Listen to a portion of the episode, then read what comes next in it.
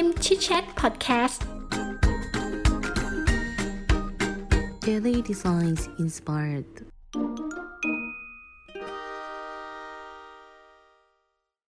สวัสดีครับ ยินดีต้อนรับสู่ฮิม Chit Chat Podcast อีกครั้งนะครับ คุณอยู่กับสกลทีลาวลันอยู่นะครับ วันนี้เราก็จะมารีวิวหนังสือชื่อ The Power of Input นะฮะเขียนโดยชิออนคาบาซาวะนะครับ ก็เป็นผู้เขียนที่เป็นก็เรียกเลยนะเป็นที่นิยมมากในเมืองไทยนะฮะแล้วก็ เป็นผู้เขียนที่เขียนหนังสืออีกเล่มหนึ่งชื่อว่า The Power of Output นะครับเขาเขียนแต่งเรื่อง Output มาก่อนนะครับ แล้วก็มาแต่งเรื่อง Input ทีหลังนะครับเขาบอกว่าเล่มนี้เนี่ยเป็นเป็นเหมือนกับว่าเป็น power of input เนี่ยเขาบอกว่ามีกฎของ output อยู่ 4 ข้อด้วยกันนะครับที่ถ้าถ้าถ้าท่านอ่านหนังสือหรือว่าดูรีวิวของเก่าเนี่ยเขาจะบอกว่ามีสี่ข้อมีดังต่อไปนี้นะครับ อันที่1นนะครับเขาบอกว่าข้อมูลที่ใช้ 3 ครั้งในเวลา 2 สัปดาห์เนี่ยจะกลายเป็นความจำระยะยาวนะครับ ก็คือเหมือนกับว่า เราทำทำเอาพุทอะไรต่างๆ บ่อยเช่นเขียนบล็อกทำพอดแคสต์บ้างหรือทำนู่นทำนี้บ้างนะครับ มันก็ทำให้เราจำได้นะสครั้งนะในเวลาสองสัปดาห์นะครับ อันที่2วงจรของการแสดงผลและการป้อนข้อมูลเนี่ยคือให้ทำ Input และ Output สลับกันไปเรื่อยๆนะครับบางทีก็อาจจะแบบทำ Input อะแล้วก็ต่อ Output แล้วก็ Input แล้วก็ต่อ Output นะครับ อันที่ 3 อัตราส่วนที่ดีสุดของ Input ต่อ Output คือ 3 ต่อ 7 นะครับเลข 3 นี่รู้สึกเป็นเลขอ่า Magic Number ของเขาเลยนะฮะเขาบอกว่ากลุ่มท่องจำเนี่ยอาจจะใช้เวลาประมาณ 3 ส่วนนะ แต่ว่าเวลาเราทำแบบฝึกหัดเนี่ยก็ใช้เวลา 7 ส่วนด้วยกันก็คือ Input 3นะครับแบบฝึกหัดก็คือ Output นะฮะก็คือ 7 นะครับทำฟีดแบ็กจากการประเมินผลของเอาพุตด้วยนะครับก็ตัวนี้ก็จะช่วยให้เราจำได้ดีขึ้นนะครับเขาบอกว่าในในในแชปเตอร์หนึ่งเนี่ยก็พูดถึงเรื่อง กฎของ Input เนี่ยที่มีคุณภาพเขาบอกว่าควรจะเน้นคุณภาพนะครับมากกว่าปริมาณนะครับผู้เขียนบอกว่าเราควรทำ Input แบบคุณภาพคืออะไรอ่านอะไรที่เป็นเป้าหมายนะครับ แล้วก็การอ่านหนังสือเขาบอกว่าเดือนละ 10 เล่มเนี่ยแต่ไม่ได้เน้นคุณภาพเราอาจจะจำเนื้อหาไม่ได้นะครับอันนี้อันนี้จริงครับเพราะบางทีเราอ่านเยอะมากแต่ว่าเอ๊ะเราจำไม่ได้เลยจากการอ่านนะครับเขาบอกว่าในทุกวันเนี่ยเรารับข้อมูลจากสมาร์ทโฟนเนี่ยใช้เวลาดูประมาณเกือบ 30 นาทีนะได้ 20 เรื่องเนี่ยก็เท่ากับประมาณ 140 เรื่องต่อสัปดาห์ครับแต่ว่าเราถ้าสมมติเราเออครั้งที่แล้วเราดูสมาร์ทโฟนเรื่องอะไรบ้างเนี่ยเราจำไม่ได้ทันทีนะอย่างเช่นเราบอกไปแค่บอกว่าอีก 3 ชั่วโมงที่แล้วอะเราดูเรื่องอะไร หรือว่าเมื่อวานนี่ดูเรื่องอะไรเนี่ยก็จำไม่ได้ละนะครับเพราะว่าเราดูดซับข้อมูลได้แค่สามเปอร์เซ็นต์เท่านั้นนะครับเราลืมข้อมูลทั้งหมดเกือบ 97%โอ้โหนี่เยอะพอสมควรนะครับ แล้วก็ข้อมูลที่ไม่จำเป็นเนี่ยคือสิ่งที่เราไม่ต้องดูนะครับเราไม่ต้องรู้นะครับ เราจึงต้องใช้ความพยายามในการทิ้งข้อมูลด้วยนะครับ เพราะอินพุตจะสำเร็จได้ก็ต่อเมื่อเราจำได้นะครับ เหมือนเวลาเราแบบว่าสอนหนังสือเด็กเนี่ยเราให้เขาเล่าเรื่องหลังจากการสอนเนี่ยว่าเอ๊ะเราสอนอะไรไปได้บ้างเนี่ยหลายคนอาจจะบอกว่าจำไม่ได้นะครับให้จำคำว่า in กับ put นะครับ in ก็คือใส่ข้อมูลเข้าไป ส่วนคำว่า put ก็คือวางไว้นะครับ input ก็คือการบันทึกข้อมูลนะครับจริงๆบันทึกคือ บันทึกในสมองนี่แหละนะครับ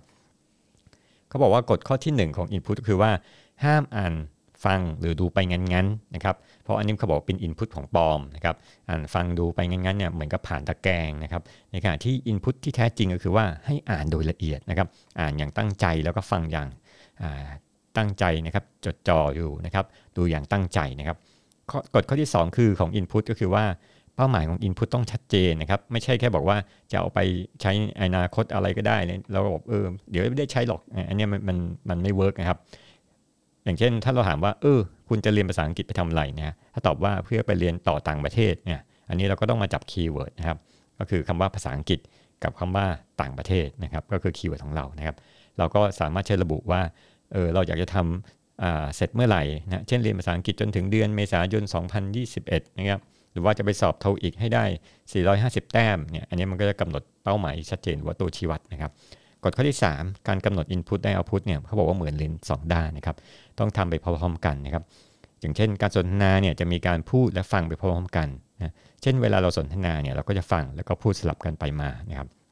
แต่ว่าในสมองของเราเนี่ยการฟังและพูดไปพร้อมๆกันเนี่ยพอขณะพูดเนี่ย ก็จะมีการประมวลผลในสมองไปด้วยนะครับ เหมือนกับการจดโน้ตนะครับ เราก็อาจจะฟังเลคเชอร์ในห้องเรียนได้ แล้วก็จดโน้ตไปพร้อมกันได้นะครับ หรือเวลาอ่านหนังสือเนี่ยเราก็จดในสิ่งที่อ่านไปด้วยนะครับ การตั้งเอาพุทไว้ล่วงหน้าเนี่ยเพื่อทำให้ประสิทธิภาพนะเขาบอกว่าอันนี้เป็นสิ่งที่ดีนะครับ ก็คืออย่างที่ยกอย่างเช่นเวลาที่เราตั้งเอาพุทว่าจะไปสอบหลังอ่านหนังสือหรือว่าจะไปสอนคนอื่นนะหลังอ่านหนังสือนะครับ จากการทดสอบเนี่ยเขาเขาบอกว่าการสอบกับการอ่านเนี่ยเขาบอกว่าการไปสอนคนอื่นเนี่ย จะอยู่เขาเรียกว่ามันสามารถที่จำได้ดีกว่านะครับเนื่องจากว่ามันอยู่ในสภาพกดดันคือเราจะต้องไปบางคนเอ้ยสอบมันกดดันกว่าหรือเปล่า แต่ว่าแต่ว่าการสอนเราต้องเข้าใจแล้วถึงไปสอนเขาได้นะครับ สมองจะหลั่งสารนอร์อะดรีนาลีนนะครับสารนี้ก็คือจะเพิ่มความสามารถในการจดจำนะครับ การคิดแล้วก็การพิจารณานะครับ เราอาจจะตั้งเอาพุทว่าหลังไปต่างประเทศหลังไปเที่ยวต่างประเทศต้องรายงานต่อหน้าคนอื่น 100 คนโอ้โหอันนี้ก็ทำให้เรารู้สึกว่าจะต้องแบบ จำให้ได้ว่าเออเราเจออะไรมาบ้างนะหรือต้องเขียนรีวิวในบล็อกหลังจากดูภาพยนตร์นะครับการตั้งเอาพุทเนี่ยไว้ล่วงหน้าจะช่วยเพิ่มประสิทธิภาพของ Input 100 เท่านะเช่นเราไปชมนิทรรศการนะฮะเราก็อาจจะถามลูกทัวร์ว่าจะให้แสดงความรู้สึกนะหลังจากการที่ไปชมนิทรรศการเสร็จนะครับเราต้องบอกลูกทัวร์ไว้ล่วงหน้านะครับพอทำเสร็จแล้วเนี่ยค่อยมาบอกว่าแสดงความเห็นเห็นความรู้สึกไงนะครับ แล้วก็เหมือนกับให้เด็กนักเรียนฟังแล้วสรุปว่าเพื่อนนำเสนองานอะไรบ้างอย่างนี้ก็ก็เป็นอีกแบบหนึ่งที่เป็นตัวอย่างครับ เวลาในการเสนอยิ่งนานยิ่งดีนะแสดงว่าคนนำเสนอเนี่ยสามารถจำได้เยอะนะครับ วิธีเลือกข้อเก็บข้อมูลที่จำเป็นนะครับ ปัจจุบันเนี่ยมีข้อมูลมากมายบนอินเทอร์เน็ต แต่ผู้เขียนบอกว่าเราสามารถที่จะกรองว่าเขาสนใจแค่ 3 เรื่องเท่านั้นนะครับอันนี้ของผู้เขียนนะครับบอกว่าเขาสนใจแค่เรื่องของจิตเวชศาสตร์จิตวิทยาแล้วก็ประสาทวิทยานะครับ นั่นเป็นเพราะว่าเวลาที่ เราอยู่ในท่ามกลางข้อมูลเยอะเนี่ยเราจะมีสมาธิในการเลือกสรรนะครับเขาเรียกว่า selective attention หรือเสาอากาศความชอบหรือสนใจมือนกับว่าโอ้สมองเรามีเสาอากาศโผล่มา 2 ตัว แล้วก็ดูเอ๊ะเราสนใจเรื่องไหน เราก็เลือกตัวนั้นมานะครับเพราะข้อมูลมันเต็มไปหมดเลย แล้วก็มามีตัวอย่างที่ของจิตทฤษฎีทางจิตวิทยาเรียกว่า cocktail party effect นะครับคือเราจะได้ยินเสียงคนที่เรียกชื่อเราอะในสมมติเราไปผับหรือบาร์เนี่ยโอ้โหเสียงดังจอแจงหมดแต่ว่าพอมีใครเรียกชื่อเราเนี่ยเราหันไปทันที อันนี้เขาเรียกว่า cocktail party effect นะครับก็คือเราจะมี selective attention ก็คือสมาธิเลือกสรรนะครับในจุดที่เราต้องการจะฟังรับรู้จากข้อมูลเต็มไปหมดเลยนะครับวิธีตั้งเสาอากาศเนี่ยมันจะทำไงบ้างนะครับ อันที่ 1 เขียน keyword ที่ตัวเองชอบหรือสนใจเนี่ยเช่นผมอาจจะเขียนว่าเออผมชอบจิตวิทยาแฮร์รี่พอตเตอร์หรือว่าแบบ maker อะไรเงี้ยนะครับ maker คือคนที่ทำแบบของต่างๆการคีย์ keyword ออกมาเนี่ยช่วยให้เรามองเห็น แล้วก็เห็นภาพได้อย่างละเอียดมากนะครับอันที่ 2กำหนดเป้าหมายหัวข้อให้ชัดเจนนะบอกให้ได้ว่าคุณจะเรียนรู้อะไรจาก Input นะฮะโดยการตั้งคำถามนะครับ เช่นก่อนเราไปดูนิทรรศการเนี่ยเราอาจจะแบบว่าตั้งคำถามว่าเออคนสมัยก่อนเนี่ยเขาทำอาหารกันยังไงนะแล้วก็เราแล้วก็อาจจะมีการตั้งเป้าหมาย แล้วก็หัวข้อชัดเจนเนี่ยข้อมูลเนี่ยก็จะถูกคัดกรองลงไปในที่สมองเลยนะครับ อันที่ 3 ตั้งคำถามกับตัวเองเพื่อหาคำตอบนะเช่น เราอาจจะตั้งคำถามว่าเพื่อหาสิ่งที่จะพัฒนาตัวเองนะครับ แล้วก็จุดด้อยนะครับยกตัวอย่างเนี่ยอย่างเช่นพวกทักษะการเขียนภาษาอังกฤษนะฮะหรือว่าทักษะการสื่อสารทักษะการวิเคราะห์เวลาตั้งคำถามเนี่ยสมองจะพยายามหาคำตอบนั้นทันทีนะครับ อันที่ 4 ตั้งเอาพุตไว้ล่วงหน้าในการค้นพบนะครับเช่น ถ้าอ่านหนังสือต้องค้นพบประเด็นอะไรที่น่าสนใจเพื่อมาเขียนบล็อกนะครับอันนี้จริงนะครับเพราะว่า เราปกติเนี่ยเอ้เราจะไม่รู้จะเขียนบล็อกเรื่องอะไรเนี่ยมันมันมีความรู้เต็มไปหมดเลยเงี้ยแต่เราต้องมาดูว่าไอ้ข้อผิดพลาดของคนทั่วไปคืออะไร เช่น เขาไม่สามารถแก้ปัญหานี้ได้ แล้วเราจะเขียนบล็อกตรงนั้นเนี่ยเพื่อจะตอบโจทย์เขานะครับเหมือนกับตอบเพนพอยส่วนหนึ่งนะฮะการเพิ่มความสามารถของการจำด้วยอารมณ์นะครับเวลาที่เรามีอารมณ์เกิดขึ้นเนี่ยประสบการณ์ของการจำเนี่ยจะจำได้ง่ายกว่าแบบไม่มีอารมณ์ความรู้สึกนะครับเช่นเวลาอ่านการ์ตูนเนี่ยสมมติว่าอ่านพวกดราก้อนบอลเนี่ยโอ้โหมันสนุกมากตื่นเต้นเนี่ยสารเคมีในสมองพวก โดพามีนแล้วก็อะดรีนาลีนก็จะหลั่งออกมานะครับอะดรีนาลีนก็คือกลัวโกรธนะครับโดพามีนคือสนุกดีใจออกซิโทซินเนี่ยคือรักเอ็นดูนอร์อะดรีนาลีนเนี่ยคือเศร้าตระหนกกังวลนะครับเอ็นดอร์ฟินเนี่ยคือชอบอความสนุกนะครับ เทคนิคของเอาพุทกระตุ้นอารมณ์เนี่ยท้าทายสิ่งใหม่ๆเนี่ยเขาบอกว่าลองอ่านหนังสือยากๆ ในรูปแบบพวกอะไรนะการ์ตูนนิยายนะครับ ซึ่งเราไม่เคยอ่านมาก่อนนะครับ หรือว่าเรียนรู้ในสิ่งที่ทำให้เราตื่นเต้นนะครับ เมื่อซื้อหนังสือมาแล้วเนี่ยเขาบอกว่าให้อ่านทันทีนะบอกทำให้คนรู้สึกว่าเอออยากอ่านนะครับแล้วก็เวลาที่ไม่เข้าใจเนี่ยให้หาคำตอบทันทีนะครับ แล้วก็แสดงออกบนเวทีใหญ่นะนี่ก็เคยพูดมาแล้วนะครับคือแบบว่าไปสอนคนอื่นนั่นแหละเป็นวิทยากรไปสอนคนนะครับหรือว่าทำไลฟ์ก็ได้นะครับหรือว่าเชื่อมโยงความประทับใจและการเรียนรู้นะครับ เช่นชมพยมนี้เรารู้สึกประทับใจยังไงนะครับ ในบทที่2เนี่ยก็พูดถึงเรื่องของการอ่านหนังสือเนี่ยเป็นพื้นฐานนะก่อนที่จะลงทุนไปเรียน สัมมนาหรือเรียนเฟสตูเฟสกับคนโดยตรงหรือเรียนเรียนอาจารย์เนี่ยครับเขาบอกว่าตัวนี้มันจะช่วยให้รู้ว่าเราเนี่ยอยากจะเรียนจริงหรือเปล่านะครับงานหนังสือเนี่ยผู้เขียนบอกว่าอ่านเดือนละ 3 เล่มแล้วทำเอาพุทนะครับอย่าเพิ่งรีบอ่านเล่มถัดไปให้ทำเอาพุทก่อนนะครับเอาพุทได้แก่เขียนพูดเล่าให้คนอื่นฟังนะครับปฏิบัติลองทำทำตามหนังสือดูนะครับสอนคนอื่นนะครับได้ความรู้ติดตัวแล้วทำอินพุตอันถัดไปนะครับสิ่งสำคัญ ของการอ่านหนังสือคือว่าไม่ใช่อ่านเร็วนะครับอ่านเยอะนะครับแต่คือการอ่านให้ลึกซึ้งฮะอ่านโดยละเอียดที่สามารถอธิบายถึงเนื้อหาในหนังสือได้นะครับ เช่นเราอาจจะบอกว่าเราสามารถที่จะอธิบายให้คนอื่นเข้าใจภายใน 10 นาทีเนี่ยถ้าเราอ่านหนังสือ 10 เล่มเนี่ยแต่เข้าใจแค่ 10%เนี่ยกับคนที่อ่าน 3 เล่มเนี่ยแต่เข้าใจถึง 50%เนี่ยคำถามว่าแบบไหนจะดีกว่ากันนะครับอ่านให้คิดถึง ว่าต้องรีวิวนะครับเวลาที่เรารีวิวเนี่ยเราต้องเข้าใจเนื้อหาอย่างดีนะครับมีเทคนิคการอ่านว่า อันที่ 1 เจอตรงไหนที่คิดว่าสำคัญเนี่ยให้ขีดเส้นใต้ไว้นะครับ แล้วก็อันที่ 2 คือแปะตัวขั้นไว้นะครับ ถ้าอยากจะมาอ่านซ้ำนะครับหมายบางทีบางทีเราอาจจะแบบใช้พวกสกี้โน้ตอะไรปะเข้าไปนะครับสามหากเจอไอเดียดีๆเนี่ยก็ให้เขียนแทรกอันนี้คุณลวิทย์ใช้ประจำนะก็คือว่าเขียนบนหนังสือในหนังสือเลยไม่ต้องกลัวหนังสืออะไรนะขายไม่ออกแบบกลัวแบบว่าใช้งานอะไรเงี้ยนะครับ อันที่ 4 เลือกคำพูดที่ดีที่สุดจากหนังสือเล่มนั้นนะครับ อันที่ 5 เขียนเรื่องใหญ่ ๆ ที่คุณที่คุณค้นพบนะครับเขียนเรื่องใหญ่ที่สุดที่คุณพบนะครับโอเคโอ้เรื่องนี้มันเรื่องใหญ่มากก็อยากจะแบบอยากจะมาเล่านะครับ แล้วก็เขียน to do ว่าอยากทำอะไรนะครับ แล้วก็อันที่ 7 อ่านจบแล้วให้เขียนรีวิวนะครับเดี๋ยวนี้ปกติเนี่ยโอ้โหเดี๋ยวนี้ทุกทุกอย่างมันรีวิวหมดเลยนะถ้าเราไป YouTube เนี่ยก็จะเห็นว่าโอ้มีรีวิวเยอะแยะมากเลย ตั้งแต่ว่าของที่ซื้อมาเป็นอะไรบ้างอันนู้นนี่เต็มไปหมดเลยนะครับ การรีวิวการเป็นแฟชั่นของคนยุคปัจจุบันเลยนะครับการเลือกหนังสือเนี่ยเราควรเลือกหนังสือที่มีอะไรให้เราค้นพบมากนะครับมีสิ่งที่เราอยากรู้เยอะนะครับเนื้อหาแน่นหนาทำให้เราพัฒนาตนเองนะครับแล้วก็เปลี่ยนชีวิตตัวเองได้นะครับ บางคนอู้เปลี่ยนหนังสือเปลี่ยนชีวิตได้เลยเหรอเนี่ยก่อนจะซื้อหนังสือต้องดูว่าเป็นหนังสือ แบบประเภทโฮมรันหรือเปล่าโฮมรันคือแบบเปลี่ยนชีวิตเราตลอดไปได้นะครับ อันที่ 2 อ่านตามลำดับขั้นนะครับ บางคนอยากจะอ่านหนังสือยากๆแล้วก็อ่านไม่จบอย่างเช่นไปอ่านพวกหนังสือพวกฟินเซเ p ิของเดียโนอะไรเงี้ยมันก็แบบมันหนามากนะครับ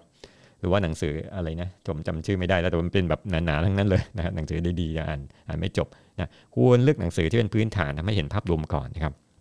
อย่าเลือกหนานะครับถ้าเป็นแบบ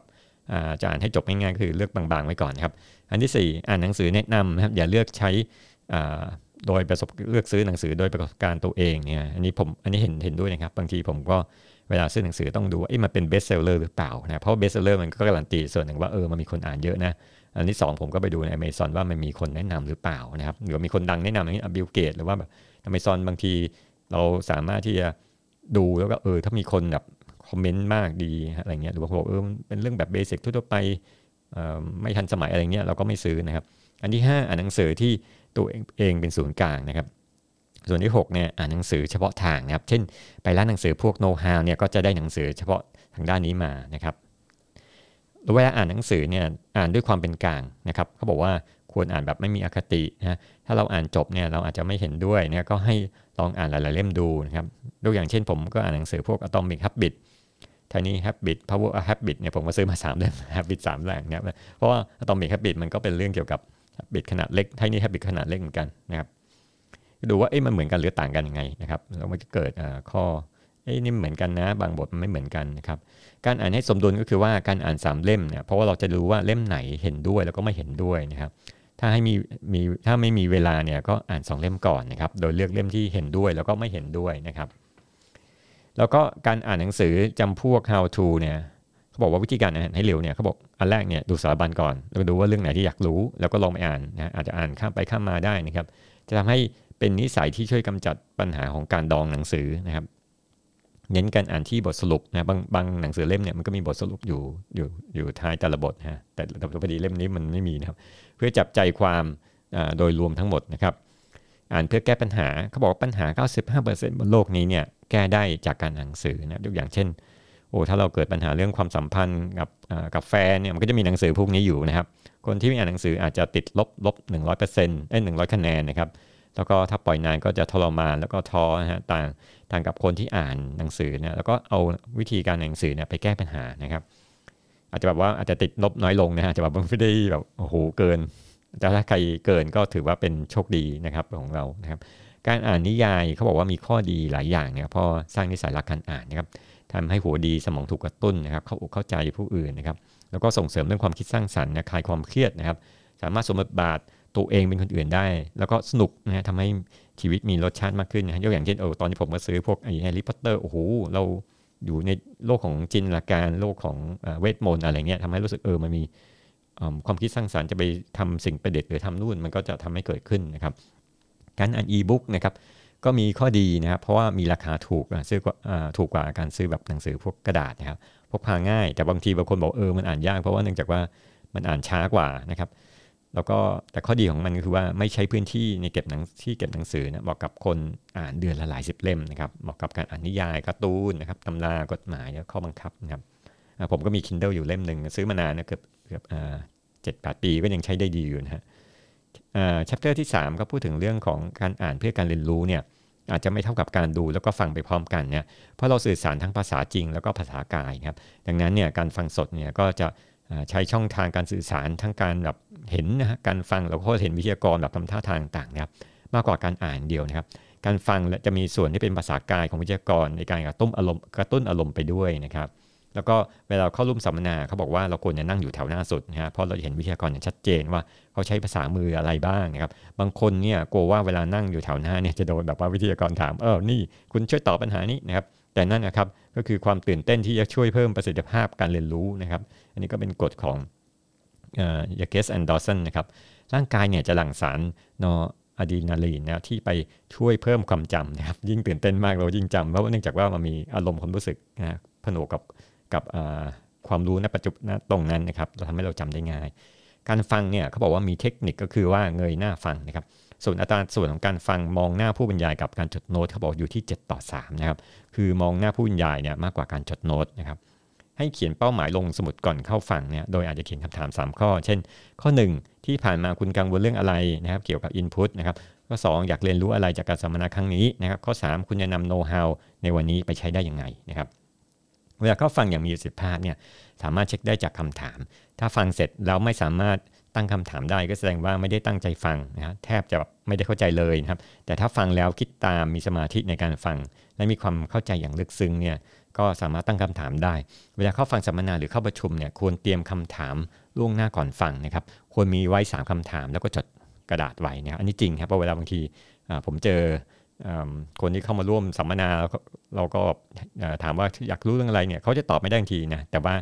นักศึกษาเป็นเอกเนี่ยส่วนใหญ่เขาจะตั้งคำถามล่วงหน้านะครับ แล้วก็เวลาท้ายสุดเนี่ยเขาสามารถตั้งคำถามได้แบบแบบอะไรนะแบบคุกหมัดเลยครับ ก็คือแบบคำถามเด็ดๆทั้งนั้น การจดโน้ตจริงๆเนี่ยไม่ใช่การจดจำอย่างเดียว แต่เป็นการกระตุ้นสมองนะครับนักข่าวหลายคนเนี่ยจดโน้ตตอนไปสัมภาษณ์แต่ไม่เคยเอามาดูซ้ำนะครับเป็นเพราะว่าที่จดเนี่ยเป็นเพื่อสมาธินะครับแล้วก็เรียบเรียงราว รื่องราวต่างๆ ในหัวนะ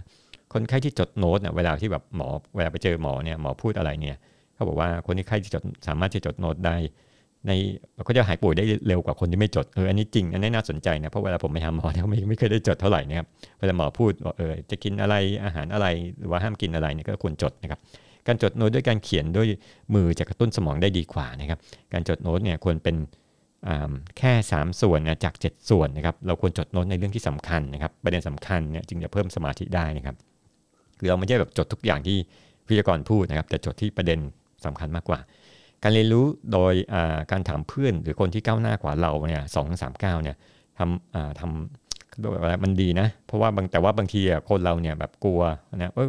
คนแบบ อะไรนะไม่ใช่เจ้านายเราหรืออะไรเงี้ยเพราะส่วนใหญ่เราชอบถามเจ้านายเนี่ยแต่เราไม่เคยถามเพื่อนว่าเอ้ยคุณก้าวหน้าได้ยังไงนะครับการรับฟังคนอื่น อันนี้เหมือนจะไม่เกี่ยวข้องกับการพัฒนาตนเองเนี่ยแต่ก็สำคัญเนี่ยพวกเขียนเล่าว่าเทคนิคของการฟังแบบโนโนเลนเนี่ยก็คือการฟังแล้วปล่อยความเครียดนะครับเหมือนเวลาที่แบบสมมติโอ้โหมีคนเครียดมากๆจะมาคุยกับเราเนี่ยเขาบอกว่าถ้าเราเป็นกำแพงเนี่ย เวลาคนที่มาชกเราเนี่ยเราก็เราเราก็จะเจ็บนะครับ แต่ว่าถ้าเราเป็นผ้าที่นุ่มนวลเนี่ยพิ้วไปพิ้วมา เราก็ไม่ต้องรับความเครียดของอีกฝ่ายเนี่ย เราฟังด้วยความรู้สึกสบายๆทำใจเป็นกลางเนี่ย แล้วก็อย่าเอาจริงเอาจังหรือถล่ำลึกเกินไปไม่งั้นเราก็จะเครียดแทนนะครับ การฟังภาษาอังกฤษนะผู้เขียนบอกว่าเทคนิคการ listening ด้วยวิธีการ shadowing นะครับก็คือตามเป็นปรับเงาเนี่ยสำหรับคนที่ฟังสับไม่ออกเนี่ยให้ฟังเสียงพร้อมอ่านตามสคริปต์นะครับฟังแล้วพูด แล้วก็อันนี้อ่านตามสคริปต์ก่อนนะครับ อันที่สองฟังแล้วพูดตามทีละประโยคเขาเรียกว่า overlapping นะครับแล้วก็อันที่ 3 คือฟังแล้วพูดตามนะ repeating นะครับแล้วก็ฟังฟังโดยแยกให้ออกทุกคำด้วยว่า dictation นะครับแล้วก็เวลาติวหนังสือหรืออ่านหนังสือติวเนี่ยเขาบอกว่าก่อนอ่านเนี่ยคุณฟังเสียงดนตรีจังหวะเร็วราวประมาณ 10-15 นาทีนะเพื่อกระตุ้นอารมณ์ก่อนทำงานนะครับโอ้ทำให้เรารู้สึกตื่นเต้นนะครับ แต่เวลาอ่านหนังสือเนี่ยเขาบอกให้ปิดเพลงนะครับเขาบอกว่าตรงนี้เนี่ยก็มันเวลาเราอ่านหรือติวหนังสือเนี่ยควรอยู่ในสภาพเงียบนะเพราะสมองเราเนี่ยไม่สามารถรับโหลดการคิดแล้วก็ฟังพร้อมกันในเวลาเดียวกัน อันนี้อันนี้จริงครับเพราะว่าถ้าเปิดเพลงโดยเฉพาะเพลงที่มันมีเสียงคนร้องเนี่ยเราก็จะคิดตามเพลงเนื้อเพลงด้วยนะครับโดยเฉพาะเพลงแบบอ่าสมมติเราฟังเพลงภาษาไทยได้อะก็คิดไปทำให้การอ่านแล้วก็การฟังมัน overloading เหมือนกันนะครับเสียงธรรมชาติจะช่วย เพิ่มคลื่นอัลฟานะครับผ่อนคลายนะครับเช่นเสียงคลื่นเสียงลมนะครับในขณะที่เราทำงานเนี่ยบางคนอาจจะไม่มีเป็นคนที่ไม่มีสมาธิอ่าก็ให้ฟังพวกเสียงเสียงขาวนะครับ white noise นะครับในทางตรงกันข้าม นักเรียนที่มีสมาธิสูงอยู่แล้วเนี่ยแล้วมาฟังเสียงขาวเนี่ยประสิทธิภาพการเรียนอ่ากับกับจะแย่ลงนะครับเขาอาจเขาอาจจะหลับก็ได้นะครับ งานที่ลื่นไหลเนี่ยอัตโนมัติงานที่ไหลอัตโนมัติเนี่ยการฟังเพลงเนี่ยจะช่วยเพิ่มประสิทธิภาพเนี่ย เช่นระหว่างการผ่าตัดนี่ยฝึกซ้อมกีฬาดังนั้นการฟังเพลงหรือจะเงียบขึ้นอยู่กับงานที่ทำนะครับบางทีหมอผ่าตัดบางทีก็เปิดเพลงนะตอนที่เขาผ่าตัดนะครับ เพราะถ้าเป็นงานอ่านหนังสือเนี่ยจะรบกวนความจำอันนี้ก็ใช่ครับเพราะว่าอย่างที่บอกนะการฟังดนตรีพวกโมซาร์เนี่ยอัตราการเต้นหัวใจเนี่ยจะลดลงนะครับ แล้วก็เพิ่มขึ้นอัลฟานะครับแล้วก็เซโรทนินให้สูงขึ้นนะจึงเหมาะกับคนที่ตื่นเต้นหัวใจเต้นรัวนะครับก่อนจะไปนำเสนองานเนี่ยก็บอกว่าการฟังเพลงคลาสสิก ก่อนนอนสี่ห้าทีจะทำให้นอนดีขึ้นเนี่ยเพราะไปเพิ่มขึ้นอัลฟานะครับแต่ถ้าฟังขณะนอนเนี่ยจะไปควรรบกวนการนอน เพราะฉะนั้นเวลานอนเนี่ยเราไม่ควรจะเปิดเพลงฟังนะครับ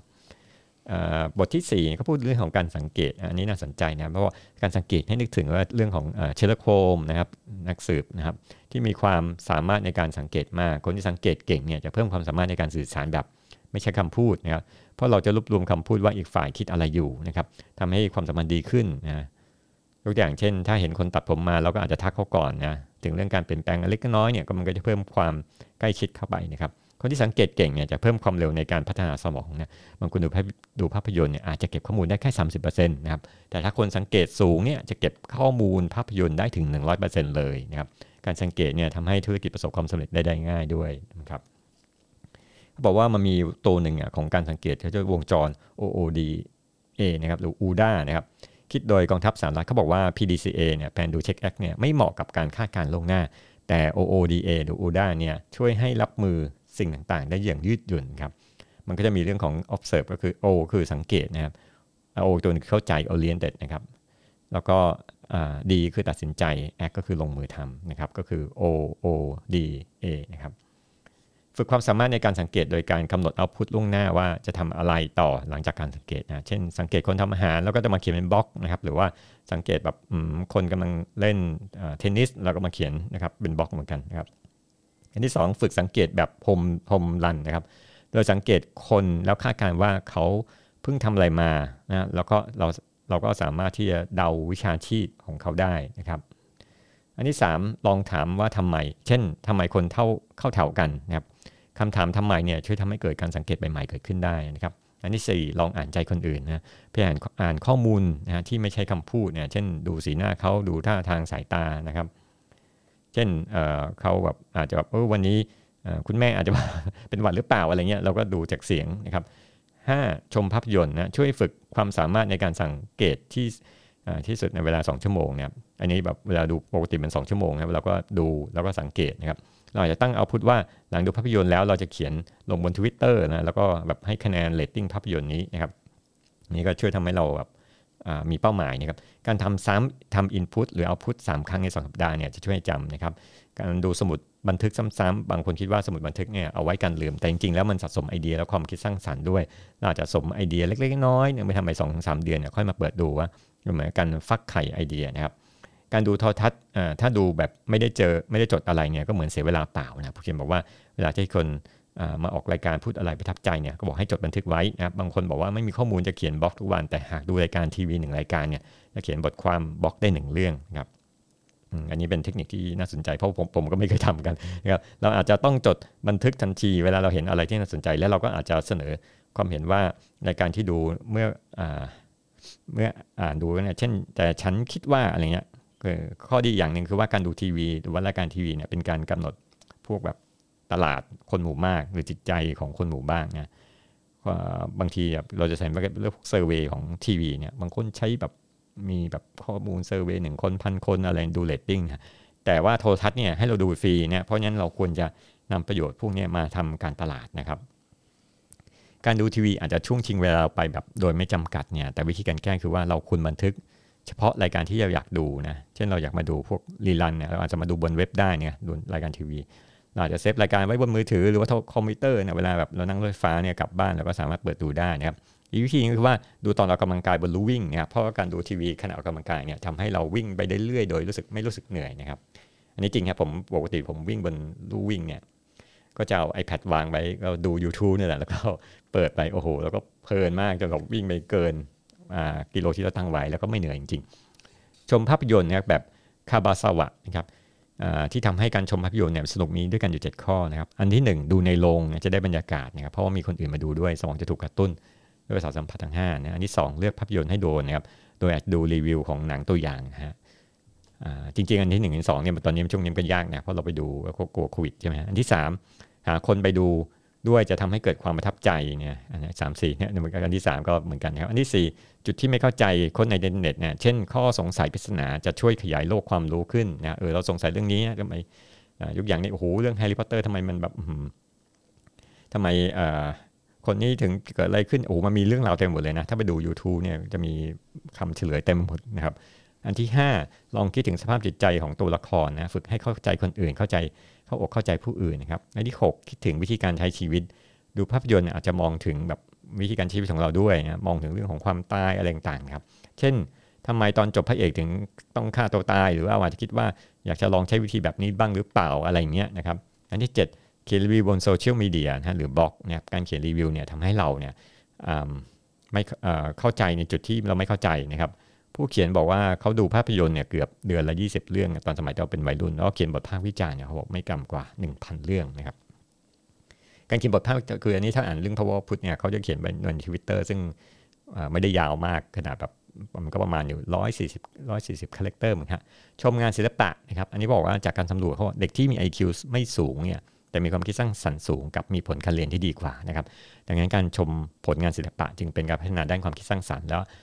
จินตนาการนะครับ โดยเฉพาะเรื่องการสังเกตนะครับศิลปะเนี่ยเพิ่มทักษะทางด้านธุรกิจเข้าไปด้วยนะครับเพราะมันจะ apply เข้ากับชีวิตจำเป็นยังไงนะครับจะขายมันยังไง ทิปของการดูงานศิลปะเนี่ยดูศิลปินชื่อดังเช่นแวนโก๊ะนะครับถ้าไปดูศิลปินแบบคนอื่นที่แบบไม่ดังเนี่ยเราอาจจะแบบไม่ตื่นตาตื่นใจครับเช่า audio guide นะครับเพราะจะได้เข้าใจภูมิหลังนะครับบางคนบอกเออมันเสียตังค์เช่านะแต่ว่าอย่าอันนี้เพราะว่าอย่าเสียดายตังค์ครับก็ให้ลองเช่ามาฟังนะครับ เพราะว่าบางที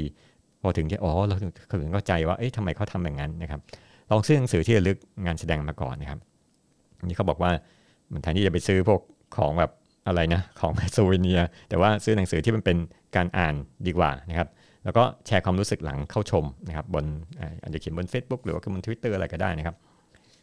วิธีการแก้คลายความเครียดอีกวิธีนึงก็เรียกว่าดูทิวทัศน์ในธรรมชาตินะการมองทิวทัศน์ต้นไม้ทำให้รู้สึกสบายใจคลายกังวลนะครับช่วยผ่อนคลายแล้วก็เพิ่มภูมิ คุ้มกันนะครับ อันนี้ก็เป็นสิ่งที่ดีนะครับเขาบอกว่าสิ่งที่ไม่ดูคนส่วนใหญ่เนี่ยเวลาพักเนี่ยมักจะเอาเวลาไปดูสมาร์ทโฟนนะครับแล้วก็เขาบอกว่าเป็นการพักที่แย่ที่สุดนะครับเพราะว่าการดูและการอ่านเนี่ยทำให้สมองมันเหนื่อยล้านะครับดังนั้นเวลาพักเนี่ยควรปล่อยให้สมองปลดปล่อยจากการดูหรืออ่านนะครับ วิธีการพักสมองคือว่าการหลับตานะครับ เพราะถ้าหลับตาเนี่ยคลื่นอัลฟาเนี่ยถูกปล่อยออกมานะครับถ้าลืมตาเนี่ยคลื่นเบต้าจะเริ่มถูกปล่อยออกมาแทนอันนี้จริงครับเพราะเวลาผมเล่นไอ้พวกเครื่องวัดคลื่นสมอง Muse อะไรเงี้ย เวลาที่เราหลับตาเนี่ยคลื่นอัลฟามันออกมาจริงนะครับเพราะฉะนั้นเวลาทำสมาธิต้องปิดตานะครับ แค่หลับตาไม่กี่นาทีก็ผ่อนคลายสมองได้นะครับโอเคนะครับ วันนี้ก็ขอจบการรีวิว The Power of Input นะครับ ก็เป็นตอนที่1นะเดี๋ยวจะมีตอนที่ 2 นะครับ ใน episode หน้าแล้วติดตามนะครับ สวัสดีครับ